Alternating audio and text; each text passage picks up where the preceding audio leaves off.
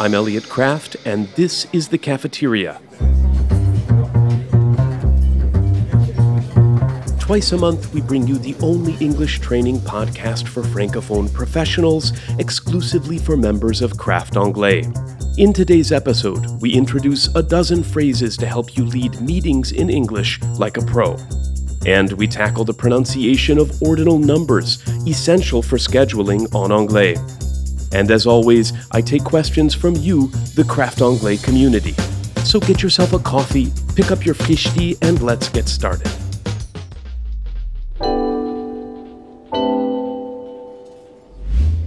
Leading meetings can be challenging, even in the most welcoming of environments. Reaching a productive and timely outcome in such a way that everyone feels they've had an opportunity to contribute and be heard, it's a big responsibility. For many of us, the pressure that comes with this responsibility is only intensified by the feeling of being in the spotlight, by the sensation that all eyes are on you, silently monitoring and evaluating each transition, each question, each intervention. Dealing with all of this in one's native language can be stressful enough as it is, but having to lead meetings in a language that's not your own can feel like a regular Mount Everest. In today's episode of The Cafeteria, our mission is to arm you with the tournure de phrase you need to lead meetings in English with professionalism and poise. By the time we're finished, you'll have a dozen classic formulations to get things started, move things along, politely interrupt people, and bring your meeting to a close. If this is the first time you're hearing about Craft Anglais, be sure to check us out at craftanglais.com. Creating your free account is fast and easy. Let's get to it. Act 1 Mini Lesson.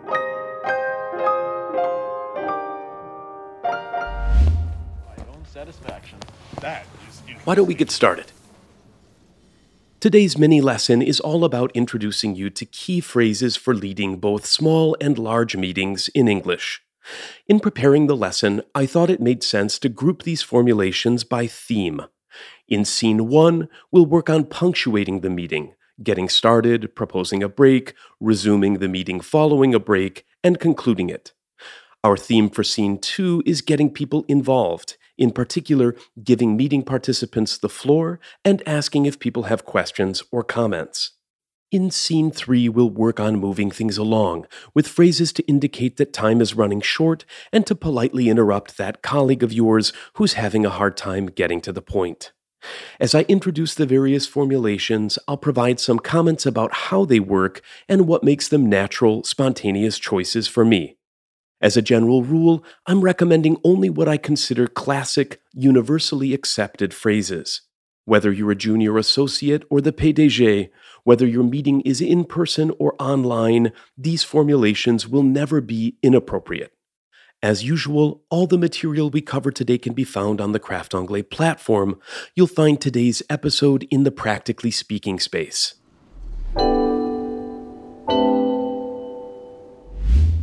As you heard a moment ago, my go to phrase for kicking off a meeting is, Why don't we get started? You're going to hear the expression, Why don't we, a lot in the next few minutes, so it's worth taking a moment to unpack it. At first glance, Why don't we get started looks like a question, but make no mistake. In English, it's a clear call to order. What makes it work so well for scenarios like meetings is that the question form has the effect of softening the call to order, making it collegial and relaxed.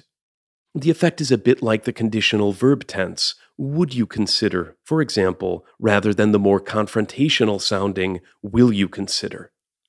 Another thing worth pointing out about why don't we get started is the use of the first person plural pronoun we. It's not about you, it's not about me, it's about us and our collective purpose in the meeting at hand. The expression, why don't we, is one of the most important takeaways for today's lesson. Think of it as a kind of Swiss Army knife for giving confident but polite orders in English. If calling the meeting to order also means getting people's attention, if there's a lot of chatting going on in the room, for example, try adding the word okay. Okay, why don't we get started? The OK here simply adds a couple of syllables, getting people's attention and letting them know an announcement is about to be made. It's a positive, affirmative word and a much better solution than Let's talk about waiting. As I was imagining the various scenarios for today's lesson, a situation occurred to me that we've probably all been in at one point or another. Everyone's around the table, ready to start the meeting, but one of the key participants is late. They're stuck in the lobby waiting for the elevator, or they're fighting with the coffee machine in the break room, or they're finishing a cigarette and flirting with an intern, or something like that. A good phrase in a situation like this would be, I think we're still waiting for Jean Baptiste, to which you could add, Why don't we give him a few minutes? I told you you were going to be hearing that phrase a lot. In fact, it's also what I'm recommending for proposing a break. A simple, classic way to introduce a break is with the phrase, Why don't we take a short break? If the break is lunch or something longer, you could use the formulation, Why don't we break for lunch? If you'd like to indicate a time frame, you could add a phrase like, Let's continue in 10 minutes, or Why don't we meet back here at 2? My recommendation for concluding a meeting should come as no surprise. It's why don't we stop there for today? As an alternative, you could try something like, We should probably stop there for today. We'll get into giving the floor in just a moment, but if you're transitioning from an ongoing discussion when concluding your meeting, you might add a phrase like, If there are no other comments or questions. If there are no other comments or questions, why don't we stop there for today? Now that we've covered starting, breaking, and wrapping up, let's talk about how to donner la parole. Here we're going to tackle two scenarios what to say when inviting a specific person to speak, and what to say when you don't have anybody in particular in mind, but just want to open the floor to questions and comments. In both cases, an important consideration is whether you, as the master of ceremonies, are developing an ongoing conversation or transitioning from one topic to a new one. In the phrase I just recommended for wrapping up a meeting, if there are no other comments or questions, why don't we stop there for today? We're clearly in a transitional moment, moving from an ongoing discussion to something else, in this case, the conclusion of the meeting. If you're giving the floor to somebody and it is a transition to a new topic, try inviting your colleague to speak with a formulation like, Leah, I think you wanted to say a few words about blah, blah, blah. Let's talk about the expression, I think. Now, in this scenario, you know very well that Leah has something to say. It's already been established, perhaps in a previous smaller discussion or while planning the meeting. So the function of the expression I think here, as well as the use of the preterite wanted, is exactly like the why don't we of why don't we get started. It softens the transition and keeps the room relaxed. And it's a way better solution than abruptly announcing, Everybody, Leah has something to say. If you want to give a colleague the floor while developing or building on an ongoing conversation, try a phrase like, Leah, I think you had something you wanted to add on this topic. Finally, if you observe that a colleague's body language suggests that they have something they'd like to say, a good formulation would be, Leah, was there something you wanted to add? All three of these options are classic ways of handing over the mic, and your colleague Leah will take it from there. Now, in the second scenario, when your goal is to make sure that anybody who has something to contribute has had a chance to do so, you could use the more open ended, Does anybody have anything they'd like to add? This is the option to use when a discussion is already underway, of course, and I should point out that it can be particularly useful when jumpstarting the conversation after a long and potentially awkward silence. Does anybody have anything they'd like to add?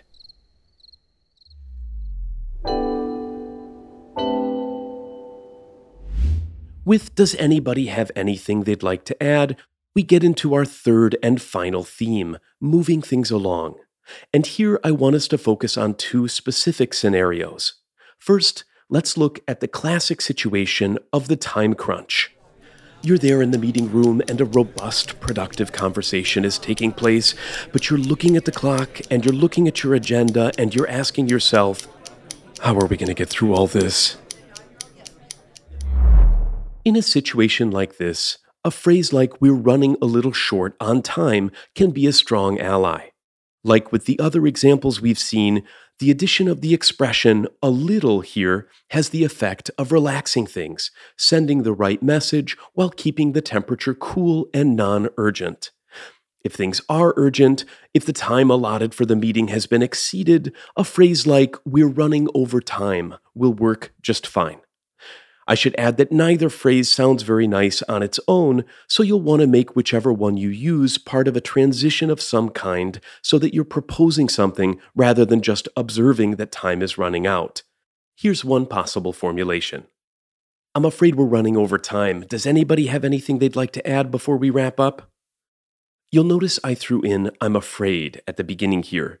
This is yet another handy phrase to keep your interventions cool and non confrontational, as well as discreet. I'm afraid is especially useful for politely declining requests, as in, I'm afraid we don't have time to discuss the licensing agreement today, Jean Baptiste. Could we put that on the agenda for our next meeting? And here's today's final recommendation for running a successful meeting in English. It's for a delicate situation we've all been in at one point or another, needing to interrupt somebody. Whether you're running over time or just wishing your colleague would make his or her point, here's what I suggest. Sorry, Olivier, I just want to be sure we have time to discuss the rollout. Usually, not much more needs to be said. Olivier understands it's time to move on and that you have a responsibility as the meeting leader to make that happen. There you have it a dozen phrases to help make leading meetings in English more manageable. These are ready to use phrases for the contexts described, so go ahead and download this lesson's cheat sheet and start practicing. Is there something we covered here today that you have a question or comment about? An important scenario that we missed? Click over to the Craft Anglais community and let's get the conversation going. Act 2 Pronunciation Break. Earlier this month, I published the first of a two part lesson on the topic of scheduling on the Craft Anglais platform. In it, I pointed out several critical differences between the ways we talk about scheduling in French and English. One of the biggest differences has to do with the use of cardinal numbers 1, 2, 3, 1, 2, 3, and ordinal numbers first, second, third, premier, deuxième, troisième. With the exception of the first day of the month, dates in French are expressed using cardinal numbers. In English, however, cardinal numbers are never used. Dates are expressed exclusively using ordinal numbers. So, La réunion est prévue pour le 17 janvier becomes the meeting is scheduled for January 17th. Ordinal numbers in English can be tricky for francophones because they require the use of some of the most challenging pronunciation maneuvers, in particular, the famous TH th sound we talked about all the way back in episode 1 of the cafeteria. We see this in numbers third and fourth, but in an even trickier way in a number like fifth, where th is competing with the aspirated th sound. In episode 3 of the cafeteria, we talked about T's becoming D's, as in the words better, butter, and matter. We also see this in the pronunciation of ordinal numbers, like with the number 30. Because the ordinal numbers bring up so many of the major pronunciation challenges faced by francophones, I promised we would devote today's pronunciation break to an exercise on numbers 1 through 31, or 1st through 31st. In the entry for today's episode on the Craft Anglais platform, you'll find the table of ordinal numbers I shared in the first part of the scheduling lesson. We'll be working from that table today, so you may want to have it in front of you for our exercise. Here it goes. We're just going to run through the numbers in sequence, nothing fancy. Please repeat after me.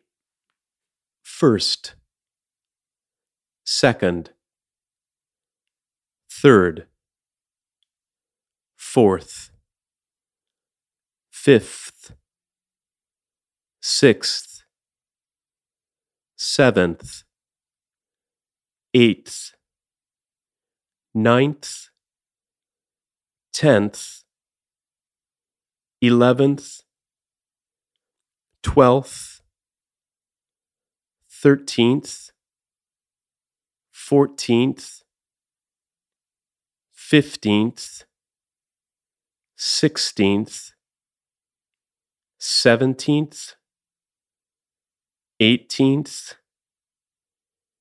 19th, 20th, 21st, 22nd, 23rd, 24th, 25th, 26th, 27th, 28th, 29th, 30th, 31st. If you found this even a little challenging, I strongly recommend that you come back to today's pronunciation break once or twice a week to repeat our exercise. Scheduling is one of the most frequent uses of language in the workplace, and the only way to really get these right is to train the connection between your brain and your body. If you haven't already, check out part one of the scheduling lesson on the platform. We look at the fundamentals of event planning and deadlines with an emphasis on preposition use.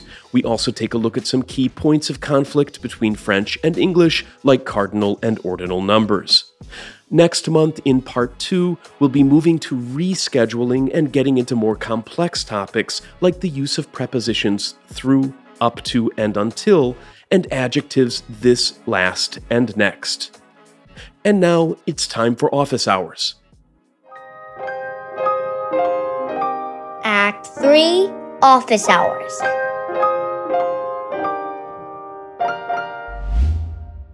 As always in the cafeteria, we conclude by taking questions from you, the Craft Anglais community. Today we have time for just one question, and it's a great one. Aurélie asks What do you think about the practice of looking up words while reading or engaging with content? Time is precious, and if you have just one hour or two each week for English, looking up words in a dictionary is not the best use of that time especially once you've started to establish a map of linguistic points de repère like the one we build together here at Craft Anglais, exposure and volume are the most important things. The more exposure to English you have, the more opportunities you'll have to link what you're reading or listening to back to the main problematics you're training on at any given time. Furthermore, the science says that the meaning of many foreign language words will become clear simply by seeing them in context enough times. This is another good argument for keeping the focus on volume and exposure. If you've got an hour, read for an hour. Do it actively, making connections between what you're reading and the mental map of English you're building in your training. But don't stop and go down the vocabulary rabbit hole. It's tempting, I know, but you're going to get way more out of your precious English time if you just focus on the practice of reading, and the vocabulary you pick up will be stronger because it will be in context. If expanding your vocabulary is a big goal for you, go ahead and rapidly underline or jot down words that are unfamiliar, but don't stop to look them up. Don't interrupt the flow of English exposure.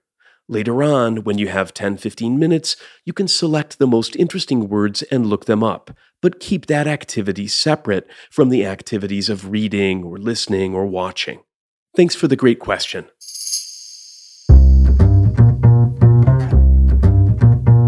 That does it for this episode of The Cafeteria. In two weeks, we'll be off, but we're back on March 24th with an episode you won't want to miss. Our focus an interview technique you can use in any situation where you're asked a question and have no idea how to reply. If there's a topic you'd like to hear featured in a future episode of The Cafeteria, or if you have a question you'd like to have answered in office hours, just post to the community or hit me up in the messenger. Until next time, stay safe and have a great weekend.